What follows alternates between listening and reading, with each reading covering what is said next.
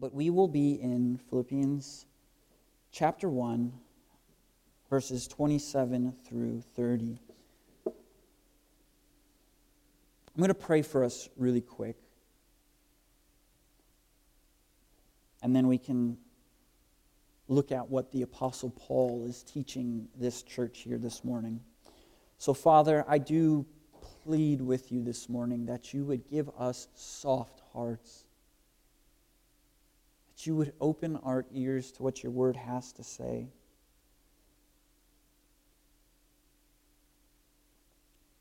Father, we will never be able to understand or live out what your word says unless your Holy Spirit is so powerfully influencing us and changing our hearts to love you more. And so I ask this morning that for those who, of your children who are weak and need encouragement, that they would find it this morning in this text. That those children who are stubbornly living in disobedience to you, that you would be so kind and lead them to repentance. And for those whom you've called that have not responded, those whose hearts are hard and that you will soften in your time, that you would use this morning to wake them up.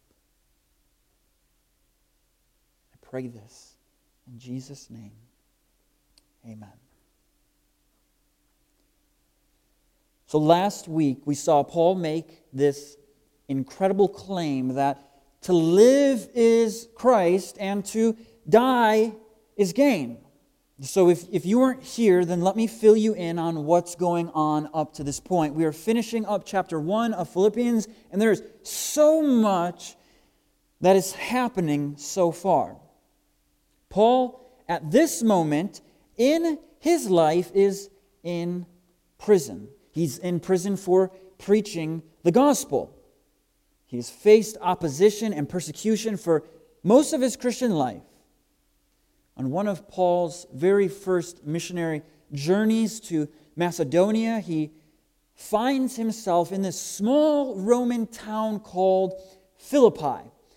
He preaches the gospel there to a businesswoman named Lydia, and on his way to her house, casts a demon out from a slave girl.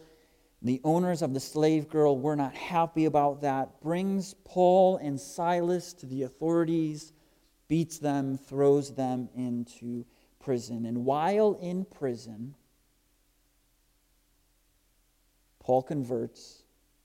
Paul preaches the gospel again to the guard, and we see the guard and his whole household believe and be baptized. Time has passed now, up from when Paul first met the Philippians to now, and he finds himself in prison again for, per, for preaching and proclaiming the gospel. But this time, Paul does not know when or even if he's going to get out of prison. Let's talk of an execution. You see, when Paul went to the Philippians, there was this deep and intimate relationship that was built between the two. When the Philippians found out that Paul was in prison, they wanted to send him some gifts to let him know Paul, we're with you. We haven't forgot about you. They sent him what we would call now sending to college students a care package. That's what they sent to Paul. Is they sent Paul a care package. And so Paul in return writes a letter to fill this church in on how he is doing. And this is where we find Paul declaring this beautiful sentence to live is Christ and to die is gain. Paul is confronted right now while he is writing this with the reality of life or death.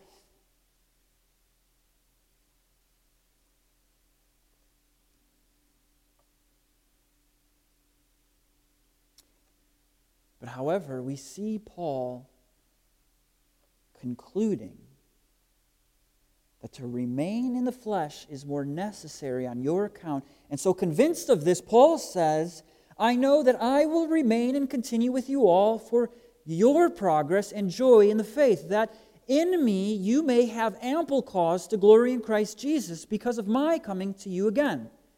And so, what Paul was telling the Philippian church was that even though he was in prison, he was convinced, absolutely convinced, that he would come to them so that they could progress in their joy and faith. And so, what Paul is doing in this section of Scripture, verses 27 through 30, is showing them what it looks like to live for Christ.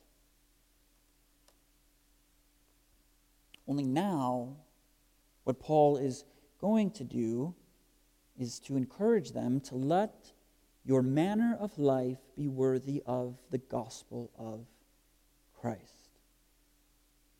This is a question that is on most minds, I think.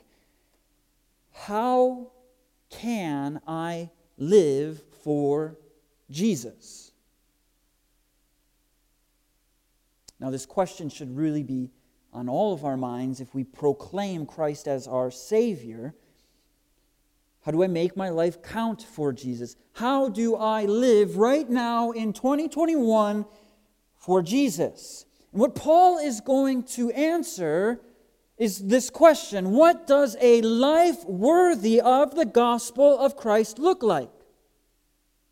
That's what Paul is going to answer for us this morning. What does a life worthy of the gospel of Christ look like? Paul is going to answer this by showing us three worthy actions and then two clear signs of living a worthy life.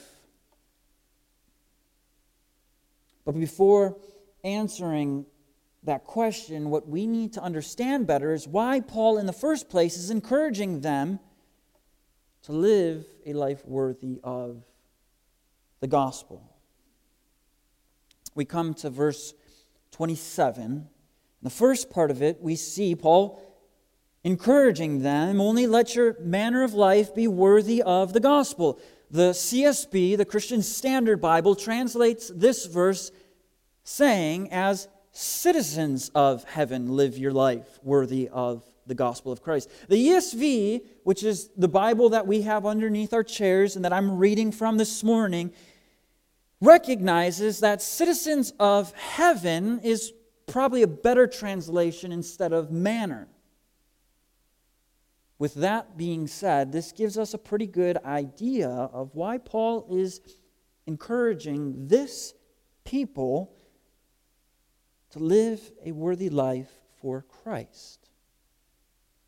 Like I briefly mentioned in the introduction, this is a Roman town. And as Paul has mentioned in the beginning of this letter, and will mention later in the letter, the Philippians have some opponents.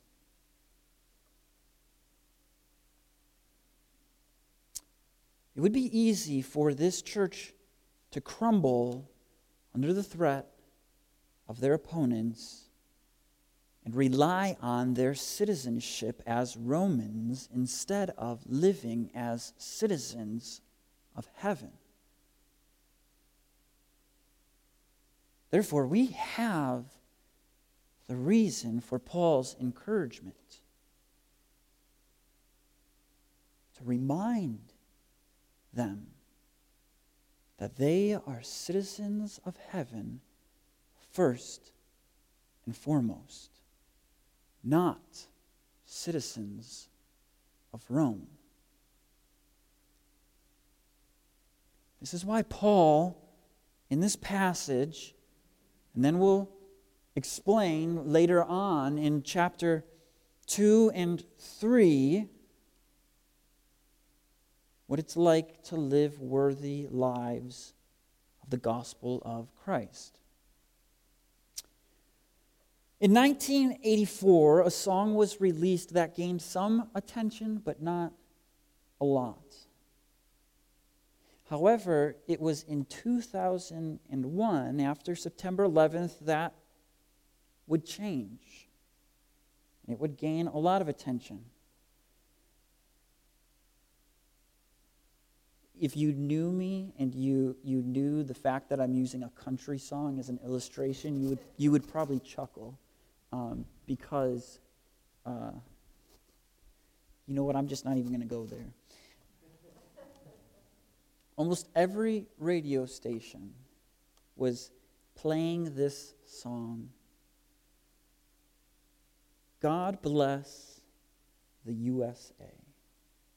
And almost everybody that listened to this song, right when the chorus came, would shout it out at the top of their lungs, and I'm proud to be an American.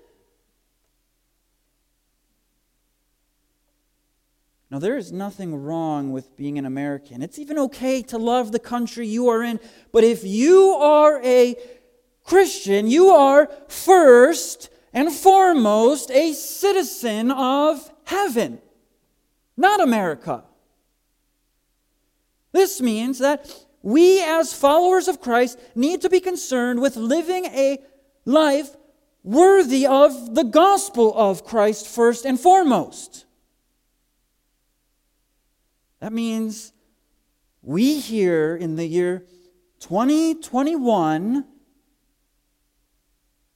need to seriously pay attention to what Paul is about to tell the Philippian church, who could have relied on their Roman citizenship instead of being citizens of heaven.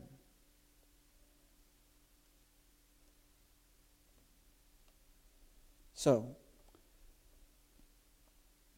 let's look at these three worthy actions as living a worthy life to Christ. To Paul, the obvious answer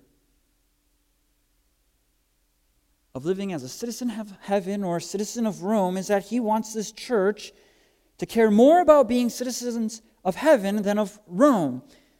So, this is why Paul tells them he wants to hear, whether he is present in front of them or absent, three things that are showing or proving three actions of a worthy life as a citizen of heaven. He tells them, Whether I come and see you or am absent, I may hear of you that you are standing firm in one spirit, with one mind, uh, striving side by side for the faith of the gospel, and not frightened in anything by your opponents. Three actions Paul lays out here. Standing firm in one spirit is a first. With one mind, striving side by side for the faith of the gospel this is the second. And the third is not being frightened by the opponents that are around you.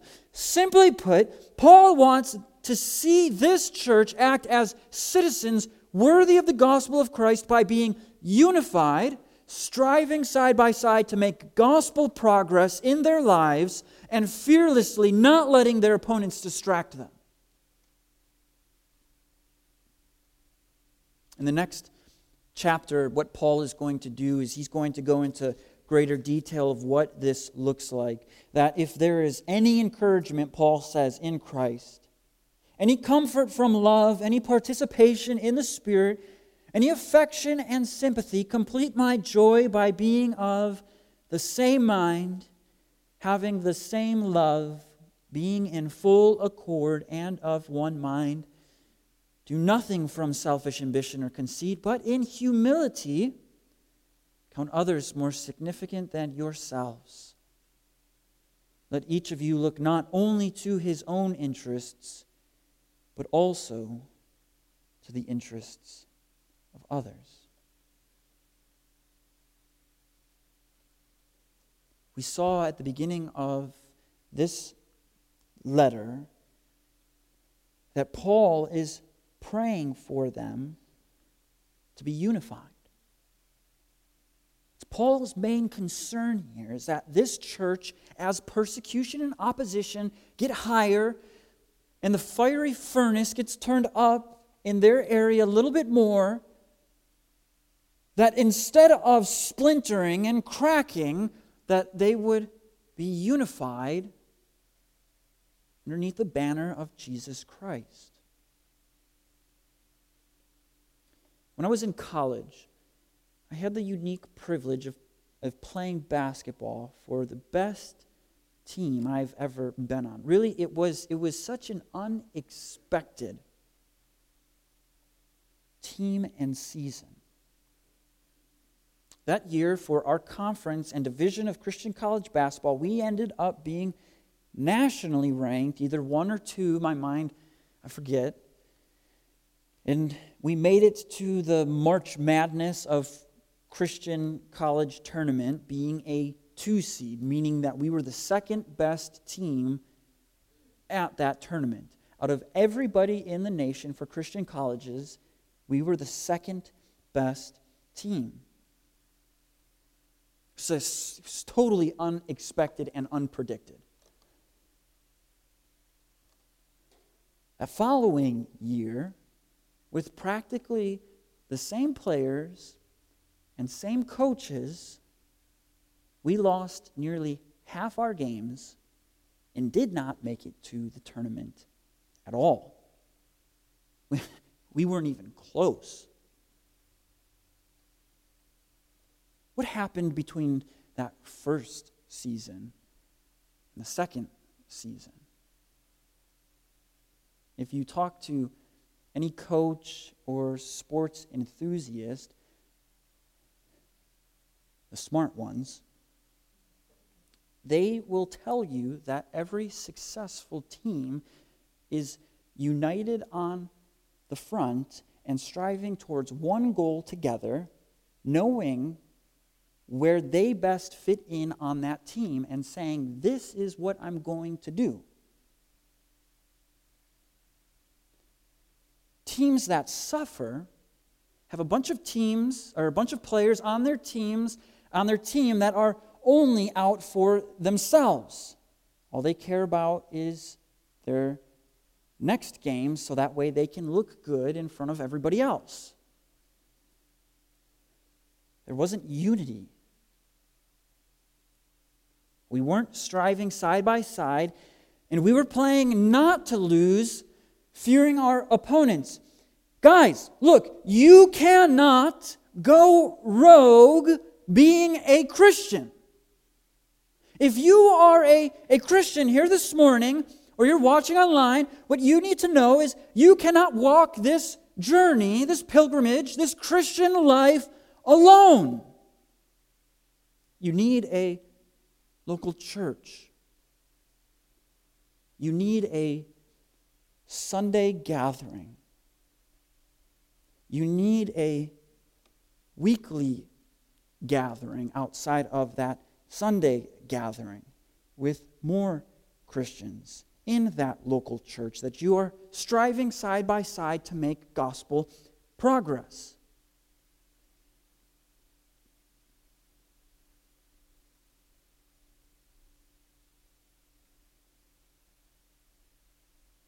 You need, we need, community church needs, just like the Philippian church, a fearless, firm unity with one another that is based off of the sacrificial love of Christ.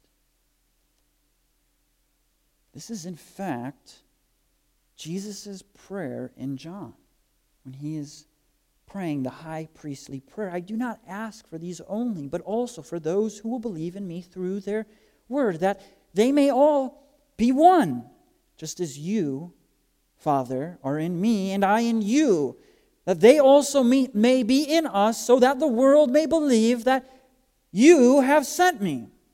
So, why does Jesus pray for this and then Paul encourage the Philippians to live like this? To live in a fearless, firm unity with one another that is based off of the sacrificial love of Jesus Christ. Paul goes on to tell us because there are two clear signs of living a worthy life, the gospel of Christ. The three actions Paul tells us are how we should live a worthy life. And right here, these two clear signs show us what a worthy life will look like as we walk out those three actions that Paul gives us. That is, when we live in a firm, fearless unity for Christ, it means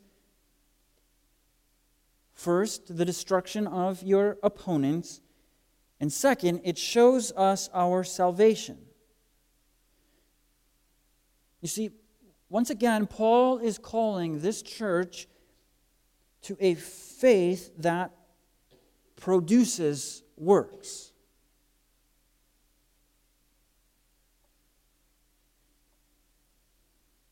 So, why is the first clear sign the destruction of their opponents?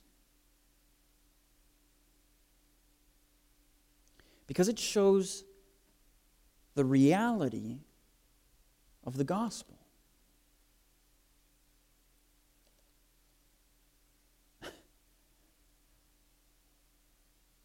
when a church is ferociously unified,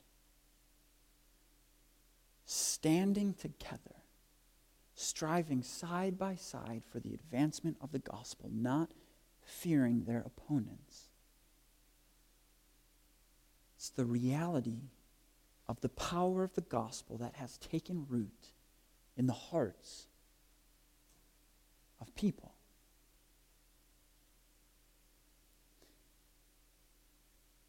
So while the Philippians are being persecuted by their opponents, what's actually happening is their opponents are heaping burning coals on their own heads. Their opponents are heaping judgment on themselves.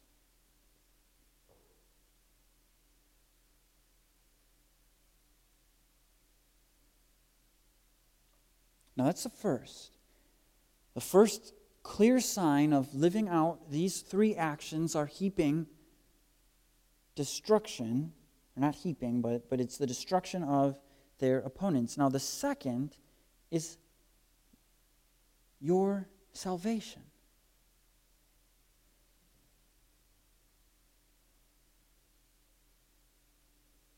Being bought by the blood of Jesus causes something strange to happen in people. They love one another like a family.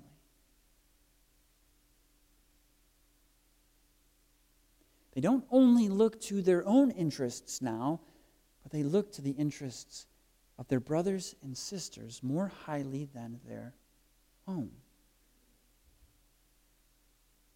And so when you experience the transforming power of the gospel, you go from a very selfish, individualistic human being that is only out for themselves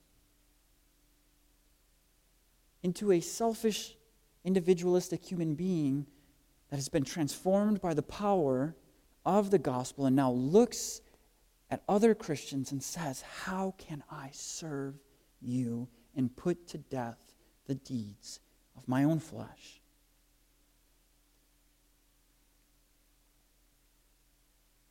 But through this clear sign of salvation, Paul actually tells us something that would catch us by surprise. He says, For it has been granted, or we could say given, this salvation, the salvation has been given to you that for the sake of Christ you should not only believe in him, so salvation causes you to believe in him, but what Paul is saying that the clear sign of these three actions is not that you would only believe in him, but that in him let me rephrase this. For it has been given to you that for the sake of Christ you should not only believe in him, but also suffer for him. So, salvation, when we are living out these three actions, produce a clear sign of, of salvation, which is not only belief in Jesus, but suffering for Jesus. Simply put, Paul is saying that the clear sign of your salvation, because the gospel has been given to you, is not only to believe in Jesus, but also to suffer for Jesus. we don't really like to talk about that, though, here in the States, do we? Love the, the comfortableness of our Christian faith, of being able to believe in Jesus but never having to suffer for, for Jesus. And yet, what Paul is telling us is that the clear sign of these three actions is your salvation. And underneath that is that salvation isn't that you only believe in Jesus, but that you would suffer for Jesus as well. Do you see the Christian faith as a suffering faith? Because the Apostle Paul certainly has. One where Jesus asks his disciples, Hey, look, guys, you drink the cup of, of persecution? And they say, Yeah. And he says, You will. Peter, crucified upside down. James, stoned to death before or after he was thrown off of a building. Paul is going to have his head cut off.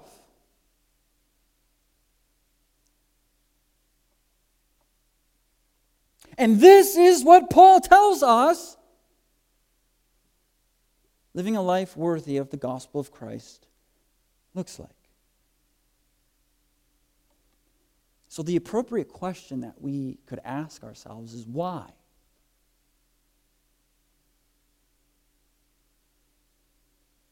This is important and we can't miss it. Life worthy of the gospel of Christ is a life that displays the gospel of Christ. This is why Paul is encouraging them to live this life worthy according to the gospel of Christ. This is why Paul, and we'll see this next week in Philippians 2, verses 5 through 11, shows the Philippians how Christ lived this life. And he does it by dying for the sins of those who would believe in him. He dies for the sins of the world. And how does Jesus display this? How does Jesus display this sacrificial love? He does so by living in perfect unity with the Father and the Spirit, counting our interests more highly than himself by humbling himself and striving on during his life, fearlessly rejecting his opponent's taunts, and ultimately dying. Think about that. Christ loved you enough to die for you. Rarely a good man would do that. But a perfect man does that so that we could have eternal life. And so, if you're not a Christian in here this morning, I'd just like to invite you in to think about something. Has it ever caused you to wonder why some Christians are even willing to die for their faith.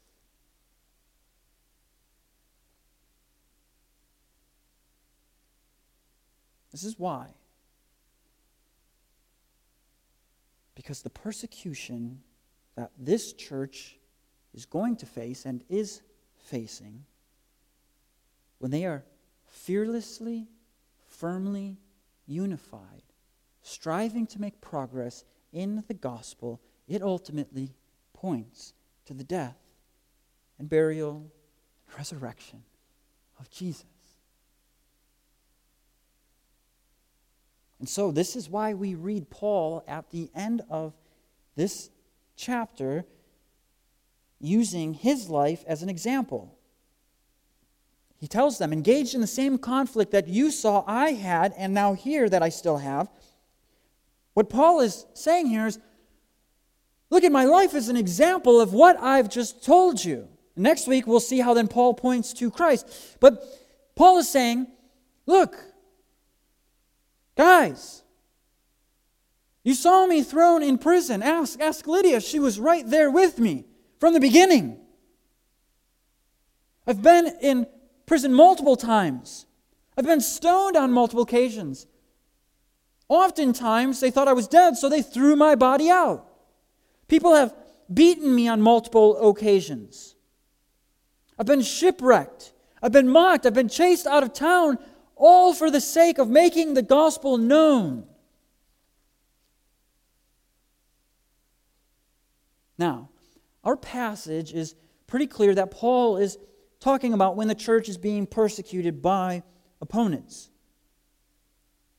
However, something great and mysterious comes when the church is persecuted and going through suffering. That is,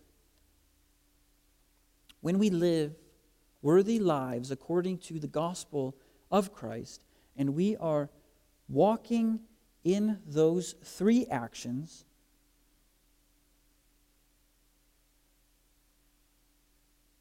those two clear signs will come up.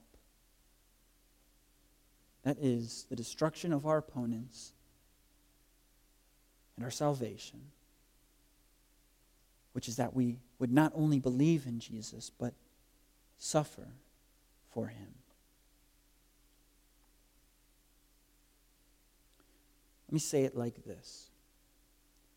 According to Paul, when we suffer and are walking in those three actions,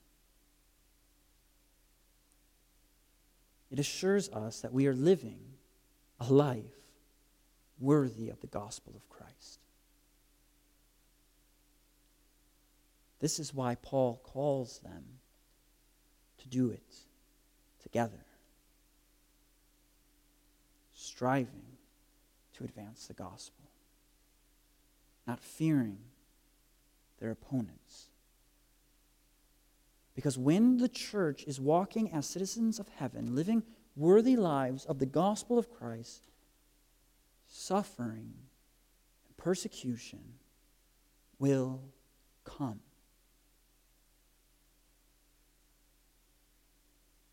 Therefore, are you suffering for Christ's sake? If so, know that you are not suffering alone. Because you have been called not to suffer alone. Jesus suffers with you and this church suffers with you. Are we as a church living as citizens first, of citizens of heaven first? Or do we rely on living as citizens of the USA first? Are we a church that is fearlessly, firmly unified with one another?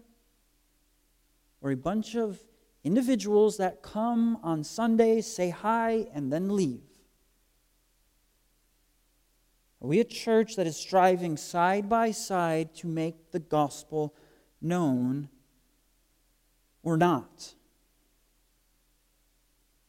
Are we a church that suffers well together? Or are we strong individuals that believe they can face suffering alone. Let me finish with this. A gospel worthy life is a fearless, firm unity with one another produced by the gospel that glorifies Christ through our suffering. When we live like this, then we can have assurance that we are living a worthy life according to the gospel of Jesus. Let's pray.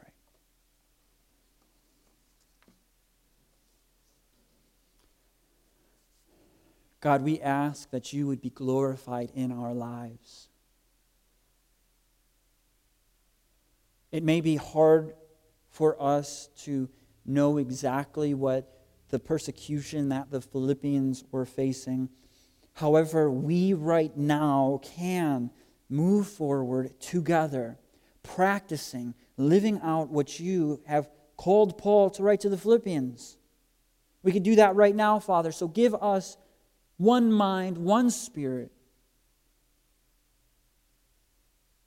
Let us be fearless in the face of our opponents. But Father, put this in our hearts and minds right now. That we would not be a bunch of individualistics doing a bunch of individual things, but that we would be one body as Christ being the head. Practicing living as a fearless, unified body that is striving side by side for the sake of the gospel, so that when persecution does come our way, we could glorify your name through our suffering. Pray this in your Son Jesus' name. Amen.